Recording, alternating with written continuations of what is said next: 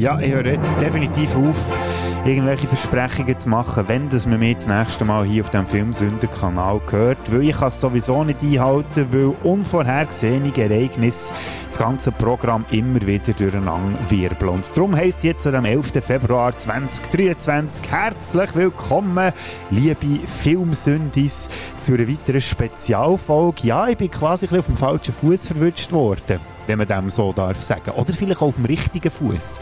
Das erfahren wir jetzt, weil ihr jetzt ja am Titel schon gesehen. Es geht um das 25 Jahre Jubiläum von dem Film, wo die Filmwelt dann zumal Ende 90er Jahre, glaube ich, schon ein über den Haufen geworfen hat. Es geht um Titanic, der dann zumal teuerste und erfolgreichste Film, den die Kinowelt jemals gesehen hat. Und ich würde auch sogar behaupten, dass mit diesen 25 Jahren auf dem Buckel ist Titanic wahrscheinlich auch nach wie vor der erfolgreichste Film aller Zeiten. Meine, man redet heute noch darüber, man hat ihn mittlerweile auch schon zum fünften Mal wieder ins Kino gebracht.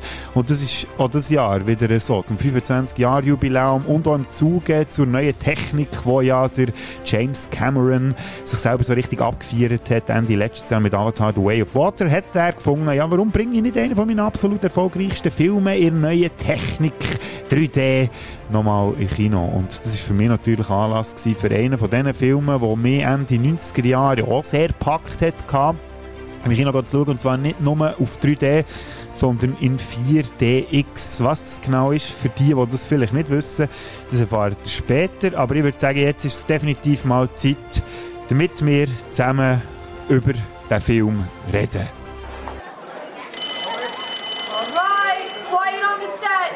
Camera speed. Sound production, take one. Action! Hören Sie, ich hab sie. Ich lasse sie nicht los.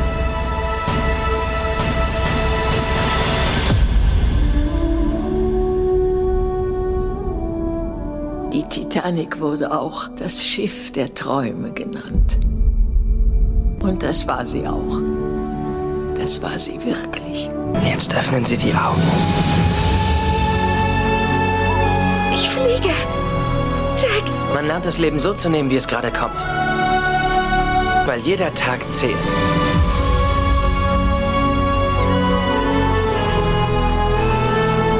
Ich werde es nie vergessen, Jack.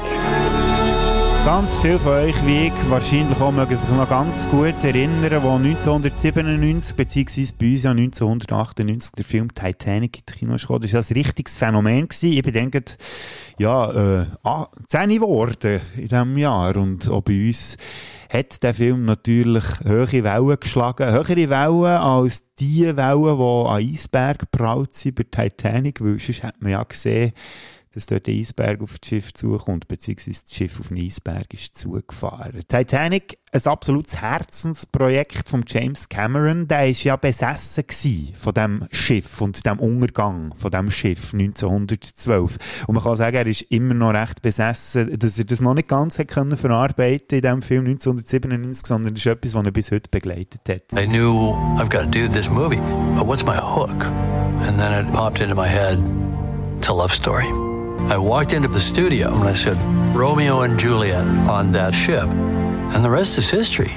Sagt James Cameron in einem kurzen Video, das heißt Titanic 25th Anniversary Reflections, das ihr auf YouTube findet. Und Quellen zu diesem Video haben wir natürlich auch in den Show Notes verlinkt. Ja, James Cameron sagt, er hat gewusst, er müsse eine Liebesgeschichte erzählen auf dieser Titanic. Und ich habe ja das Gefühl, dass ursprünglich seine Faszination von dieser ganzen Geschichte, ich meine, das ist das grösste Dampfschiff gewesen, dann zumal das grösste Kreuzfahrtschiff, das so tragische, ein tragisches Unglück gehabt hat bei Jungfernfahrt, also bei der ersten Fahrt, die das Schiff überhaupt hat gemacht hat, von England auf Amerika über hat er irgendwie müssen verpacken, die ganze Story, dass es auch, ähm, ja, der Allgemeinheit noch ein bisschen besser abrutscht. Äh, vergleichbar vielleicht wie wenn man einem Kind Fenchel, Röseli, oder Gemüsesuppe auftischt, oder? Das ist meistens ja nicht so einfach, ähm, verdaulich oder geht der Kind meistens nicht so einfach der Gaumen zu trappen. Darum würzt man es einfach noch ein bisschen mit Aromat oder irgendwie ein bisschen Maggi und dann äh, sind auch die Kinder zufrieden mit dem Menü, was sie serviert bekommen. Und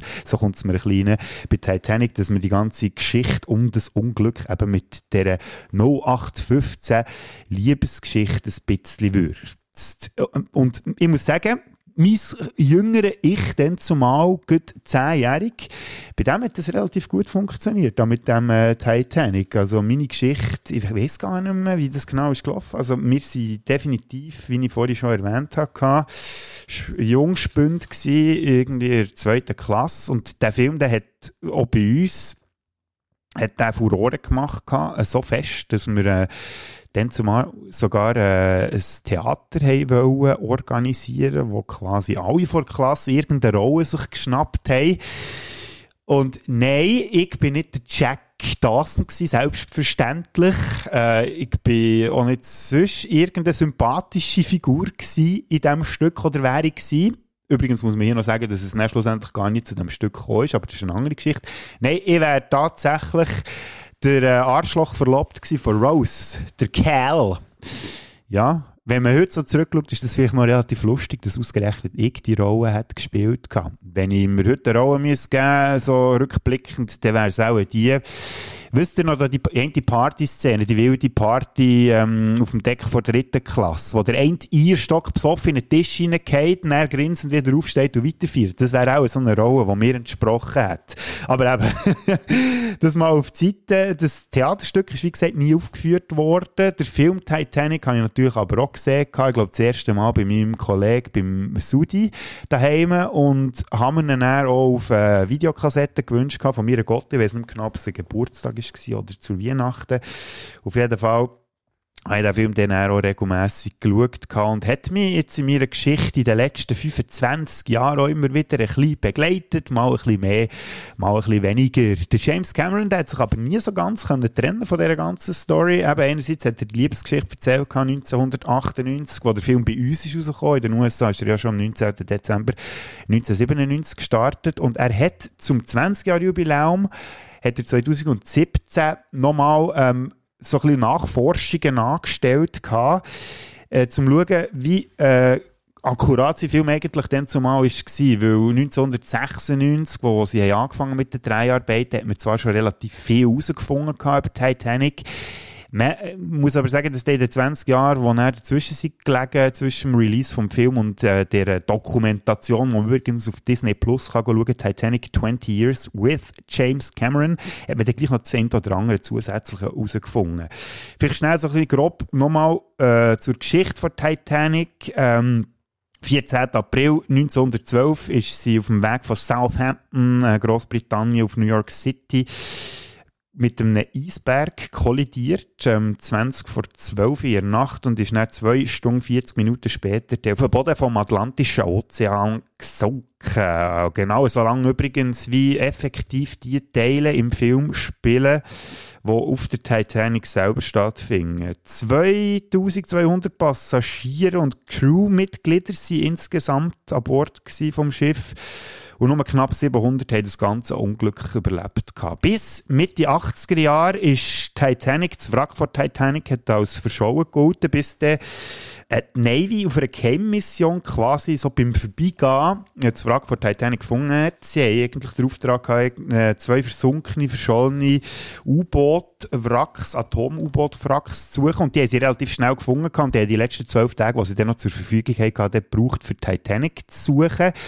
Und sie haben dann wirklich so mit Berechnungen, wo Titanic den Notruf hat rausgegeben hat, an das andere Schiff, wie lange das, das hat müssen haben bis zur Ab äh, zur Absunkstelle, Absturzstelle, hätte ich jetzt sagen, aber das passt ja bei einem, Schiff, nicht. Dort, wo das Schiff ist gesunken, sie, sie, haben sie sich die, die Navy-Leute ähm, dort auf dem Radius irgendwie haben sie sich eingefunden und akribisch abgesucht, bis sie dann die Wrackteile von Titanic gefunden haben. Am Anfang sie gar nicht, oder haben sie nicht mit Sicherheit können sagen, dass es Titanic ist, bis sie den Kessel gesehen weil der eigentlich so wie sinnbildlich ist gestanden oder ein Charaktermerkmal ist dass man das Schiff nicht erkennt.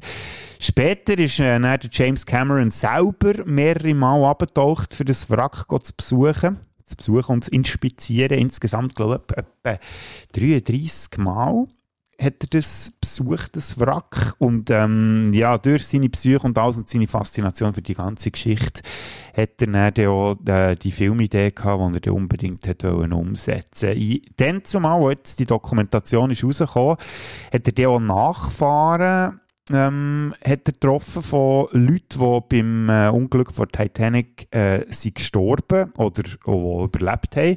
Und da ist unter anderem ist auch ähm, eine Nachfahrin oder ein Nachfahr vom, von, ähm, vom Isidor Strauss und seiner Frau hat er getroffen.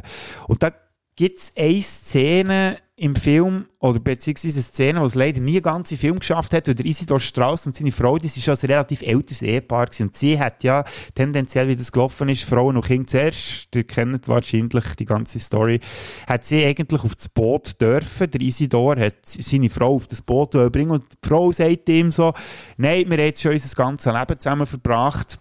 Jetzt, ähm, bleiben wir auch zusammen. Und sie dann, also im Film ist es so dargestellt, zurück in ihre Kabine, auf das Bett gelegen, haben sich zusammengekuschelt und dann sieht man so von oben ab, wie sie auf dem Bett liegen und wie das Wasser so langsam ins Zimmer reinläuft. Und sie wissen, dass sie ihrem Handy entgegenschauen. Wunderschöne Szene im Film.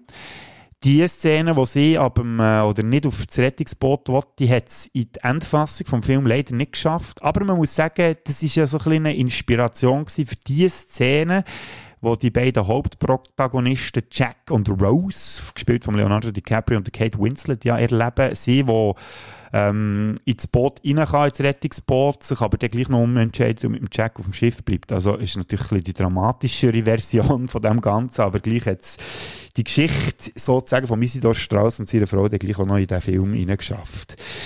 Ja, ähm, was man auch noch muss sagen, der James Cameron hat dann auch gewisse Sachen probieren nachzustellen, um herauszufinden, ob der das, was er im Film dann zumal abgebildet hat, 1997, der auch tatsächlich zugetroffen hat. Eins davon ist ähm, die ganze Geschichte, wie Titanic näher ist gesunken. Ganz spektakulär. Ihr mögt euch erinnern an die Szene. Zuerst immer gesehen, wie, der, äh, wie das Schiff in Eisberg hineingeht, wie es vorher langsam absinkt, wie sich die ähm, Kammern mit Wasser füllen, sich immer wie mehr der Bug abbiegt und so, bis irgendwann ist das Material, das nicht mehr aushält, das Schiff so ziemlich in der Mitte abeinander bricht, der Hinterteil vom Vorderteil noch so ein bisschen aufgeschrissen wird, der abreißt runtergefallen hinter sie und er vom vorderen Teil dann auch wieder so ab, also sich wieder ähm, senkrecht aufstellt und er so gerade aber ins Wasser versinkt.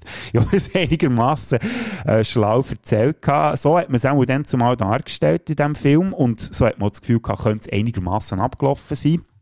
Jetzt hat man aber dann 2017 für den Doc-Film mit Modell nochmal probiert, das nachzustellen. Man hat Computermodell geschaffen, wo man aber gemerkt hat, man kann nicht alle Eventualitäten einbauen, die wahrscheinlich beim Sinken von dem Schiff reingespielt haben. Und darum hat man es dann mit einem physischen Modell noch gemacht, also mit einem barren physischen Modell. Und hat dann herausgefunden, ja, es könnte einigermaßen so abgelaufen sein, es macht aber keinen Sinn, ähm, das Heck bevor es senkrecht absinkt, zuerst noch hinterziehen, nochmal ins Wasser abgetatscht. Das hat man müssen sagen, okay, das ist jetzt nicht ganz korrekt, so ist es auch nicht gelaufen, hilft aber im Film natürlich noch, für ein bisschen Dramaturgie zu entstehen. Eine weitere Frage, die natürlich die Welt seither beschäftigt, seit dem Unglück, hätten mehr Leute können gerettet werden wenn es mehr Rettungsboote hätte? Da haben sie ja Versuche gestartet, James Cameron zusammen mit seinem Team, wo ähm, sie anhand vom Tempo ausgerechnet, wie viel Zeit es ja hatte. Ich glaube, wie gesagt, 2 äh, Stunden 40, nachdem das Schiff ist mit dem Eisberg kollidiert, ist es untergegangen. Anderthalb Stunden bevor sie definitiv abgesoffen ist, Titanic, hat man erst angefangen, die, die Rettungsboot ins Wasser zu landen. Durch das Ausrechnen, wenn man mehr Rettungsboote hatte, auch anhand der Crew, die überhaupt die Rettungsboote ins Wasser reinlassen, hat man gemerkt, es wäre gar nicht gegangen.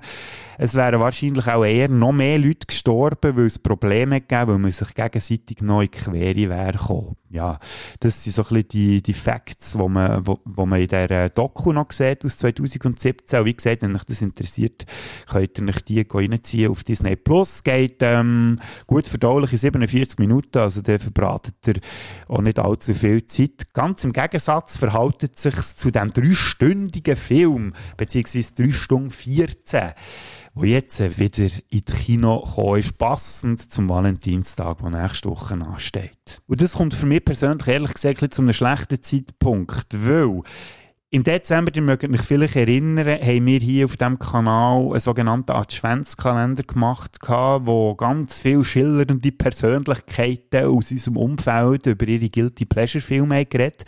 Und im Türli Nummer 19 hat die liebe Tracy Mather über genau diesen Film geredet, wo es heute darum geht, nämlich Titanic. Und gefunden, das ist doch eigentlich der Inbegriff von einem Guilty Pleasure. Und ich habe ihr dann zumal recht geben. Und sie hat das so wunderbar gemacht, ihr kurzes Beitrag zu Titanic, dass ich jetzt so richtig Lust habe, den Film wieder mal zu schauen. Ich habe mir den auch etwa anderthalb Jahre vorher mal auf DVD gekauft. Ja, auf DVD. und habe ihn, dann nie geschaut. Und nach dem Adventstürli Nummer 19 habe ich mir Titanic wieder reingezogen, ich glaube es nach Jahren wieder mal.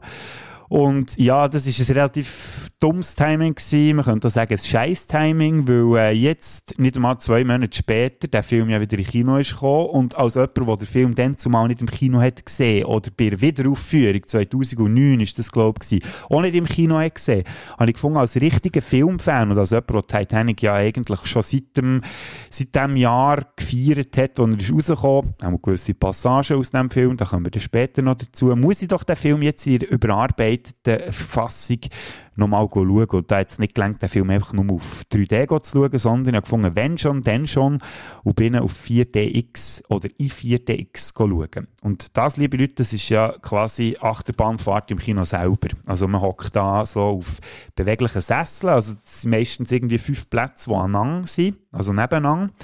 Das ist beweglich, also sprich, wenn im Film irgendetwas abgeht, dann bewegen die Sitze manchmal mit. Also wenn mehr Post abgeht, dann geht es ein bisschen mehr zur Sache. Und gleichzeitig hat man auch Effekte, wie das einem Wasser ins Gesicht gespritzt wird, je nachdem. Man hat äh, heißen Dampf, der von hinten kommt, also Dampf oder heiße Luft, die von hinten kommt. Oder wenn irgendjemand eine Pfuste in die Fresse bekommt, dann gibt es auch irgendwie so äh, einen Druck von hinten. So. Also es ist relativ lustig und ich denke, Titanic ist doch das beste, beste Film, wo man das 4DX so richtig geniessen kann. Vorher habe ich von Ghostbusters Afterlife in 4DX gesehen und der Film geht von mir aus gesehen, ist jetzt nicht ist schon lustig gewesen auf eine Art und Weise, aber Titanic ist natürlich als Katastrophenfilm äh, noch besser prädestiniert für so ein 4DX-Kinoerlebnis. Und ja, ich habe gefunden, es passt. Was ich aber auch muss sagen, ich habe mir ehrlich gesagt wirklich überlegt, 3 Stunden 14 geht ja der Film, es schon gesagt. Und davon sind ja nicht übertrieben anderthalb Stunden, ist ja, schafft man so an den an den Clash her mit dem Eisberg. Und wenn man den Film alle paar Jahre mal schaut, dann kann man die vielleicht ein bisschen flache Liebesgeschichte kann man noch so verschmerzen, sage ich jetzt mal. Wenn man den Film aber innerhalb von zwei Monaten ein zweites Mal schaut, ja, dann ist das schon ein bisschen langfädig, weil man muss sagen, es ist halt der gleich. Wie ich schon am Anfang gesagt habe, relativ 0815 Liebesgeschichte. Und darum habe ich mir überlegt, soll ich vielleicht erst nach anderthalb Stunden ins Kino gehen. Ich fand, nee, jetzt kannst du nicht bringen. Komm, jetzt, jetzt hockst du das durch. Und ich muss sagen, es ist einigermaßen gegangen. Und es, man hat auch schon so ein bisschen probiert, in den ersten anderthalb Stunden da so ein bisschen die 4DX-Effekte reinzubringen, wenn zum Beispiel die, die, die ganzen Gerätschaften, die es braucht, für so ein Dampfschiff anzutreiben, wenn sich die bewegen, hat man dort schon so ein bisschen äh, Bewegung gespürt, im Sessel und irgendwie, wenn es dann in diesen, in, diesen Bereichen ist, wo sie Kohle müssen äh, reinschaufeln, für das, das Dampfschiff ähm, angetrieben wird, dann hat man die Hitze auch gespürt. Und so, es ist recht herzig, aber es hat mich gleich so ein bisschen, ja, so stiefmütterlich, so, so la, ja, wir müssen auch jetzt auch schon ein bisschen Bewegung drin bringen, aber dann ab ab den anderthalb Stunden, wo dann tatsächlich das Unglück passiert, ist es dann recht abgegangen, vor allem dann, wo der Jack und Rose dann müssen durch die Gänge flüchten und Wassermassen auf sie zukommen und sie zum Teil sogar mitgeschrissen werden. Ja, da hat es äh, relativ gerumpelt und gesumpelt da in diesem Kinosess und äh, da mit Wasser ähm, spritzen haben sie nicht geizt Also ich muss sagen, das war eine relativ unterhaltsame Geschichte gewesen. Und ja, es war auch witzig. Gewesen. Ähm, ich war mit mehrheitlich jungen Leuten in diesem Kino. Gewesen. Ich war einer der wenigen, gewesen, die ich würde sagen, der Film auch schon kennt hat, weil das hat man an gewissen Passagen gemerkt, wo, wo die jungen Leute nachher müssen lachen Ähm, eine Szene zum Beispiel, wo die Rose den Jack muss befreien mit dem Bieli und er ihr dann sagt, äh, weil sie mit dem Bieli ihm ja die Handschelle aufschlagen ja, üb doch schnell zuerst an diesem Schaft aus Holz.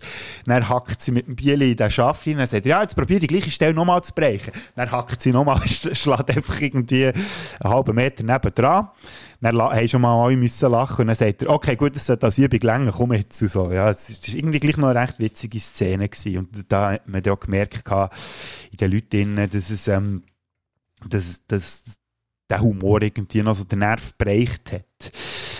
Ja, alles in allem würde ich sagen, wenn ihr jetzt den Film schon lange nicht mehr gesehen und Titanic wirklich auch mal im Kino wollt sehen, dann lohnt sich das, glaubst 3D ist halt, ja, so ein bisschen, am Anfang habe ich mich ein daran gewöhnt, weil der Film halt nicht als 3D ist ausgelegt war, es wirklich ein bisschen konstruiert. Teilbilder, also gut so Aufnahmen, die ein bisschen von weiter her kommen, die sehen verdammt gut aus, ähm, aber sonst der Rest ist echt 3D, könnte man sich theoretisch schenken, ist jetzt nicht so, dass der Film extrem gewinnt durch das. Äh, kann man aber durchaus mal machen und wie gesagt, wenn ihr drauf steht, auf das 4DX-Erlebnis, ähm, dann könnt ihr euch das gut antun. Äh, wie gesagt, die anderthalb Stunden, äh, die noch kommen, nach dem Titanic mit dem Eisberg kollidiert ist, ist es relativ amüsant und schon ein bisschen nach der Bahnfahrt. Aber eben, man muss, glaube ich, ein bisschen das Herz haben für diesen Film wenn man sich das ähm, möchte gönnen, weil es kostet da einigermaßen etwas, also da kommt ihr mit normalen 20 Franken, was so ein Kinobillet normalerweise kostet, nicht durch, da müsst ihr schon mal 10 oder 15 Franken oben drauf rechnen. Gut, ich würde sagen, das wäre es mal so ein bisschen zum Filmerlebnis. Eine Frage, die viele Leute dürft beschäftigen, die den Film vor 25 Jahren das erste Mal gesehen haben, und vielleicht zwischen innen nochmal, aber das Zeitlich schon nicht mehr. Verhält der Film noch mit dieser etwas plumpen Liebesgeschichte? Und auf diese Frage möchte ich gerne noch ein bisschen genauer eingehen, jetzt hier in diesem Podcast. Ist da jemand? Ja, was sehen Sie? Eisberg direkt voraus! Danke sehr. Und darauf gebracht hat mir ein anderer Podcast, dieser Frage mal ein bisschen auf den Grund zu gehen. Und zwar ist da wieder einmal der äh, Christian Kühne Kühnemann schuld. Der hat vor kurzem ähm, auf seinem Podcast-Kanal Movie Break, wo er ja das Format Movie Virgins bedient, wo er Gäste hat, die Filme schauen, die sie noch nie gesehen haben, die allgemein als Klassiker gelten. Und da ist jetzt Titanic vor kurzem ein Thema gewesen. Und dort sind die beiden sich eigentlich einig gewesen, dass ähm, die ganze Geschichte nach dem, nachdem das Titanic mit dem Eisberg kollidiert ist, wenn es so ein bisschen in die Katastrophe Gegend hineingeht, dass dort der Film heutzutage immer noch extrem gut verhält. Die Liebesgeschichte ist aber immer wieder so ein kleines Diskussionsthema, wo auch der Kühn hat müssen sagen, er, der den Film eigentlich gerne hat, das ist ihm dann gleich auch ein bisschen too much gewesen. Die ganze, das ganze Umgesülze und dann am Schluss nimmt es ja dann auch noch andere, also ganz krasse Züge an, wenn sie dort zusammen mit dem Wasser drin sind und der Jack dort verfrüht und ja, und sie, wo noch, oder er, wo ihr noch sagt, versprich mir, dass du überlebst und sie verspricht dir, verspricht dir, bla bla bla bla bla bla bla bla bla Die kennen ja die Geschichte, da muss ich nicht mehr genauer drauf eingehen. Jetzt könnte es natürlich sein, dass viele Leute sagen, oder die Leute sagen, ich muss den Film nicht mehr schauen, weil mir eben genau diese Liebesgeschichte so das Ganze ein bisschen madig macht. Ich habe jetzt diverse Theorien aufgestellt, wie dass man sich den Film ein bisschen schönreden kann. Das habe ich gestern entwickelt oder das geschuldet, dass ich jetzt in der kürzesten Zeit nochmal geschaut habe. Ehrlich gesagt habe ich mir im Dezember die Gedanken nicht gross gemacht. Und jetzt, so gestern beim Schauen, habe ich mich so ein bisschen gefragt, wie könnte man sich echt die Geschichte schönreden, damit äh, das Filmerlebnis nicht unter dieser Liebesgeschichte leidet?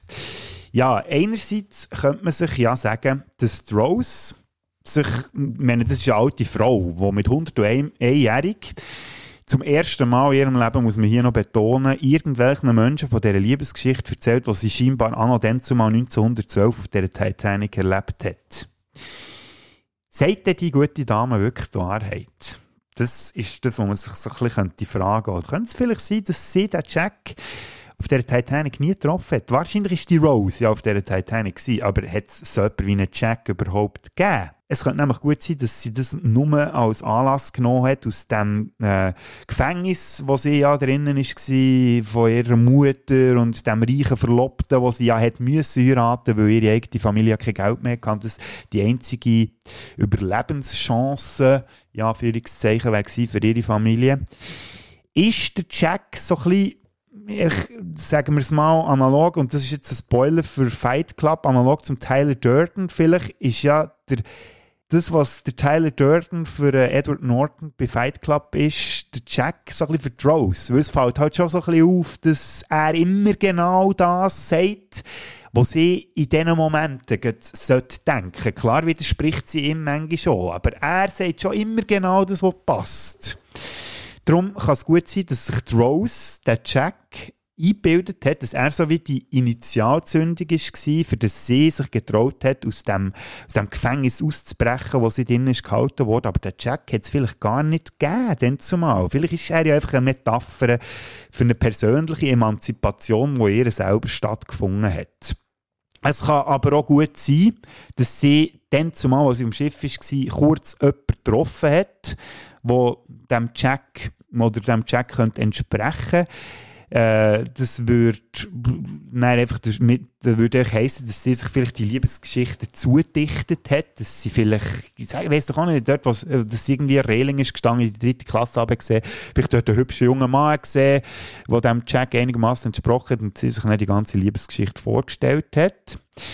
Was dafür spricht, dass sie die ganze Liebesgeschichte nur erfunden hat, ähm, ist der ganze Kitsch und auch ein bisschen das Übertriebene, was ich vorher angesprochen und vielleicht zum Teil auch ein bisschen die, die Löcher in der Geschichte würde sie erklären, wenn man davon ausgehen, dass eine 101-jährige Frau ähm, sich zurückerinnert an eine Zeit, die schon 85 Jahre her ist, äh, dann könnte man sich das so wirklich ein bisschen schönreden. Das einzige Problem in diesem Zusammenhang ist, was ist mit dieser Zeichnung?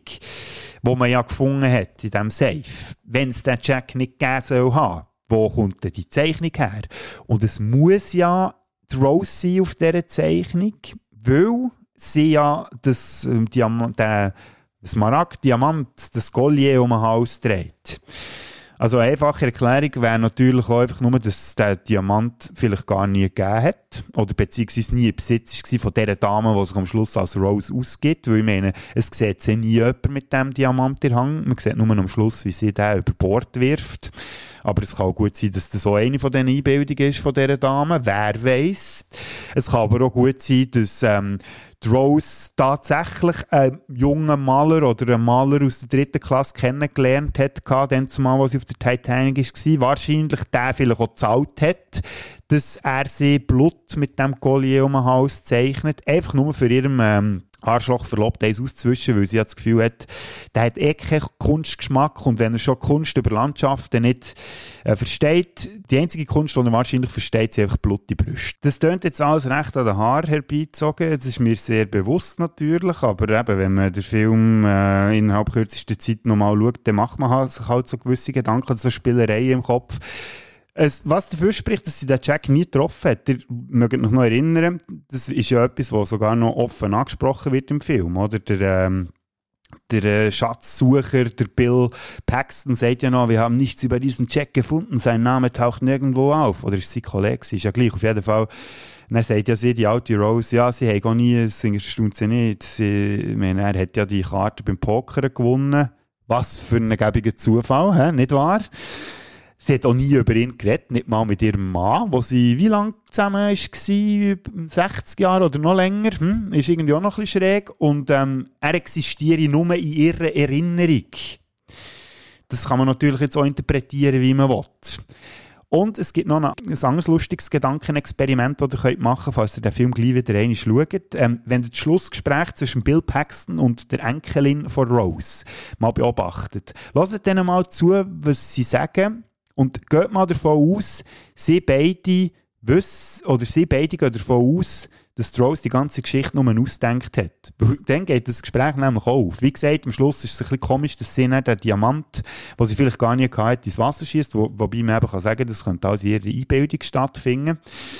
Ja, wie gesagt, das sind alles so ein bisschen Gedankenspielereien, weil ähm, ich gehe jetzt nicht davon aus, dass sich der James Cameron so viel Gedanken gemacht hat, sondern einfach die plumpe Liebesgeschichte erzählt hat, wo wir hier auf der Kinoleinwand sehen. Und ich komme zu dem, da muss ich jetzt schnell so ein bisschen auf das Övre von dem lieben James Cameron eingehen. Was man James Cameron definitiv nicht kann absprechen kann, ist, dass er ein wahnsinniger Regisseur ist. Ich meine, was der als Inszenatorisches geleistet hat in den letzten 40, 50 Jahren, das ist einfach unglaublich. Die müssen nur seine Filmhistorie mal ein bisschen genauer anschauen, was der als für Meisterwerk, auch optische, gemacht hat für das Kino. Das hat wirklich einen grossen Respekt verdient. Was der James Cameron aber definitiv nicht ist, ist einer, der komplexe und vielschichtige Geschichten erzählt. Für diesen Vorwurf ein bisschen natürlich noch zu stützen, Schauen wir, wie gesagt, schnell ein bisschen ins Övre von dem James Cameron. Ich habe da eine kleine Auswahl getroffen von Filmen, wo der James Cameron entweder Regie geführt hat und das Drehbuch geschrieben oder nur das Drehbuch geschrieben. Also wir fangen nochmal an 1982 mit dem Film Piranha 2. Drehbuch und Regie James Cameron. Der Titel sagt eigentlich schon, ähm, was es chattert. es geht um Piranhas die äh, durchdrehen und Menschen fressen. Darum äh, relativ simpel gestrickte Geschichte. Haltet, was verspricht, sagen wir es mal. So, 1984, Terminator. Auch wieder Drehbuch und Regie. Die ganze Handlung kann man eigentlich relativ kurz zusammenfassen. Roboter aus der Zukunft wird zurückgeschickt, für die Mutter von einem späteren Rebellenanführer zu töten. Und gleichzeitig wird ein Soldat zurückgeschickt, der das verhindern soll. Ja, das ist eigentlich die Geschichte vom Terminator. Bös gesagt, muss ich jetzt hier noch erwähnen. Ich habe Spass an diesen Filmen. Ah, es ist echt, es ist echt nur zum Betonen, dass es relativ einfache Storys sind. Es ist echt eine 0815 Horrorgeschichte, wenn der Terminator schaut, wie der Arnold Schwarzenegger, wo die beiden verfolgt, unterwegs ist und so und so. Um das geht es eigentlich den ganzen Film durch. 1985, Rambo First Blood Part 2. Also das ist der zweite Rambo-Film. Drei-Buch James Cameron. Und ähm, Rambo 2, er hat mittlerweile einen Kultstatus, das geben wir ihm. Aber äh, schaut mal die Story an und ist berechtigterweise, glaube nach dem ersten Rambo äh, relativ ein Absumpfer. 1986, Aliens. Wie gesagt, eine der besten Fortsetzungen, die es jemals hat gegeben Nach dem Original Alien von Ridley Scott hat der James Cameron sieben Jahre später Aliens ins Kino gebracht, wieder Drehbuch und Regie. Aber eben, was ist die Prämisse von diesem Film? Man hat in Alien ein Alien gehabt, das auf einer Raumstation auf Leute losgeht. Also machen wir quasi das bewährte Rezept für eine Fortsetzung.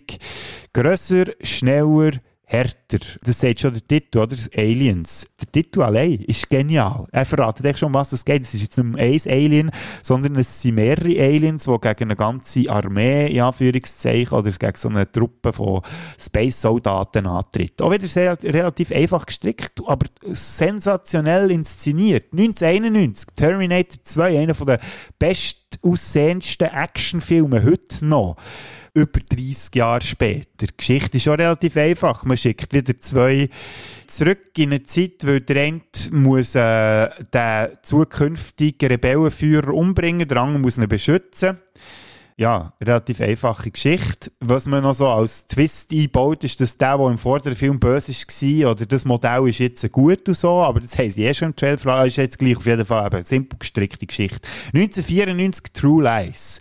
Drei-Buch und Regie James Cameron, wobei man muss sagen, True Lies ist ja nicht eine Geschichte, die von ihm aus ist gekommen, sondern ist ein Remake von einem französischen Film, darum muss man sagen, Kreativität sei mal dahingestellt. 1997 Titanic, da habe ich schon genug darüber geredet, warum ein bisschen plump. Und die besten von mir aus gesehen, aktuelleren Beispiele, 2009 Avatar und 2022 Avatar The Way of Water. Meine, über Avatar hat man ja schon ausgelassen, es ist im Prinzip echt Pocahontas. Oder ähm, der mit dem Wolf tanzt, habe ich auch schon gehört. Ich habe übrigens den ersten Avatar jetzt endlich auch mal nachgeholt. Das ist jetzt das 15, 14, 15 Jahre nach dem ersten. Ich habe es von dem abhängig gemacht, ob ich den zweiten im Kino schaue. Muss ja wahnsinnig sein, rein optisch. Nach dem ersten habe ich aber ehrlich gesagt keine Lust mehr gehabt, ins Kino zu gehen, darum habe ich mir das geschenkt. Ja, die seht ein bisschen, der James Cameron ist definitiv nicht unbedingt einer, der die komplexesten Geschichten oder die spannendsten Stories erzählt in seinen Filmen. Aber wie gesagt, ich meine, schon allein die optischen Sachen sind es einfach schon wert, dafür ins Kino zu gehen. Bei Avatar 2 hat es mir jetzt nicht gereizt, was dort auch noch ein bisschen mitgespielt hat, ist halt dass echt die, die Navi, das sind so Figuren, die ich wie, das, das hat mich persönlich einfach nicht bereicht. Ich weiß auch nicht wieso. Und ich bin in letzter Zeit jemand, der relativ vielen Filmen etwas abgewinnen kann und irgendwie ein bisschen berührt ist von den Geschichten, die erzählt werden. Bei Avatar hat, habe ich noch irgendwie gefühlsmässige Regungen gehabt, darum habe ich es nirgends lassen.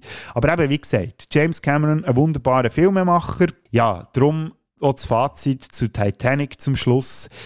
Wenn ihr dem Film irgendwie ein bisschen etwas könnt abgewinnen könnt, ihr wieder mal wollt schauen überhaupt mal wollt schauen gönnt euch den Kinobesuch.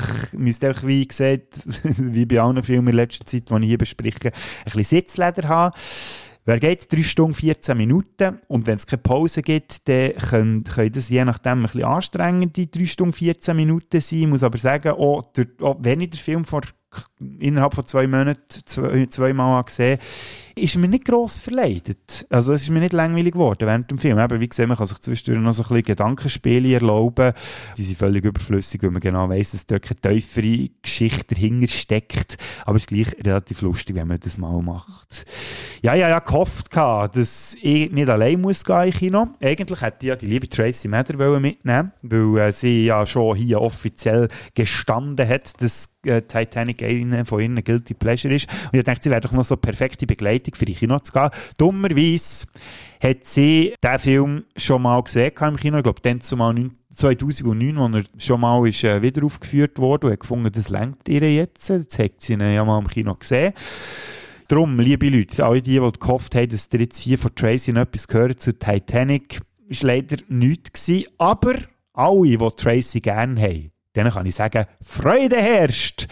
Bei einer Woche ist sie wieder richtig zu Gast hier bei den Filmsünder. Gutes Jahr nachdem dass wir zusammen Spider-Man No Way Home haben besprochen, gehen wir wieder zusammen in Kino. Und gäng, wenn man denkt, jetzt ist fertig, geht es noch weiter. Die Rede ist hier von Marvel-Filmen, von den MCU-Filmen. Und zwar äh, ist der nächste Film, der jetzt äh, ganz gross ist und auch ganz gross diskutiert wird, ähm, Ant-Man and the Wasp, Quantumania. Und ja, was erwarte ich von diesem Film? Ganz ehrlich, jeder Film, der nach Endgame spielt, ist sehr schwierig einzuschätzen. Man weiß gar nicht, ja, auf was rausläuft es eigentlich. Was muss ich mich genau einstellen? Klar, der Trailer verratet so ein bisschen, was, in welche Richtung es geht. Wie es dann aber endet, das weiß ich nicht. Ich mache mir nicht zu viel Gedanken, machen, was könnte dabei rauskommen. Ich bin gespannt, ich freue mich drauf auf den neuen Film von Ant-Man, auf den dritten Film, wo es äh, um Ant-Man geht und um den Wasp. Und jetzt hier in diesem dritten Teil spielt ja noch die Tochter mit vom Ant-Man, vom Scott Lang, wo jetzt aber schon ein bisschen älter ist. So, also könnte es noch spannend werden der Bodo und ich, wir sind auch sicher sehr gespannt drauf. Ja, gespannt und ehrlich gesagt auch ein bisschen gestresst, weil ihr kennt das Marvel Cinematic Universe vielleicht, äh, da muss man sich ja ein bisschen darauf vorbereiten, auf jeden Film, weil die irgendwie alle miteinander zusammenhängen, also nicht nur mit Filmen, sondern manchmal sogar noch mit den Serien. Und darum habe ich mich gefragt, das ist echt die perfekte Vorbereitung, ich sage, für Leute, die im Marvel Cinematic Universe auch schon ein bisschen versierter unterwegs sind und vielleicht den einen oder anderen Film schon mal haben gesehen und ein bisschen wissen, um was es geht. Also wenn man sich für Ant-Man and the Wasp Quantum Mania gut vorbereiten dann müsste man aus meiner Sicht, oder könnte man aus meiner Sicht, den ersten Ant-Man nochmal schauen, nach Captain America Civil War, Ant-Man and the Wasp, aber Achtung, nur bis kurz vor dem Abspann, dann müsst ihr dann abstellen. Avengers Infinity War zuerst schauen, nachher nachdem der Abspann von Ant-Man, äh, von Ant-Man and the Wasp, und nachher Avengers Endgame und zum Schluss vielleicht noch schnell ein kleiner Recap oder Zusammenschnitt von der ersten Staffel. Loki und vielleicht, wenn ihr noch Bock habt, nach all dem noch äh, Doctor Strange and the Multiverse of Madness noch mal schauen und dann solltet ihr aus meiner Warte aus relativ gut vorbereitet sein für den nächsten Ant-Man and the Wasp Film Quantum Mania. Also ich bin gespannt, ob ich das noch herbekomme innerhalb von einer Woche. Und wenn noch nicht, ist ja gleich, weil zusammen mit der Tracy gibt es sicher eine ganz coole Sache. Und ich freue mich, nächste Woche wieder mal einen Gast dürfen zu begrüßen, nachdem das jetzt viermal hier ähm, auf mich allein gestellt war und euch mit meiner Stimme gelangweilt, wird es nächste Woche dann wieder ein bisschen dynamischer. Ich wünsche euch bis dahin eine ganz gute Woche, falls ihr euch vorbereitet auf ähm, Ant-Man and the Wasp Quantum Mania gute Vorbereitung und falls ihr euch nicht vorbereitet und zwischen noch einen guten Ratschlag wollt zum Schluss, braucht eure Nase. Weil es könnte ein Eisberg auf mich zukommen. Oh mein Gott. Das war haarscharf, oder? Und du willst Eis riechen können. Meine Güte. Okay, that's a wrap.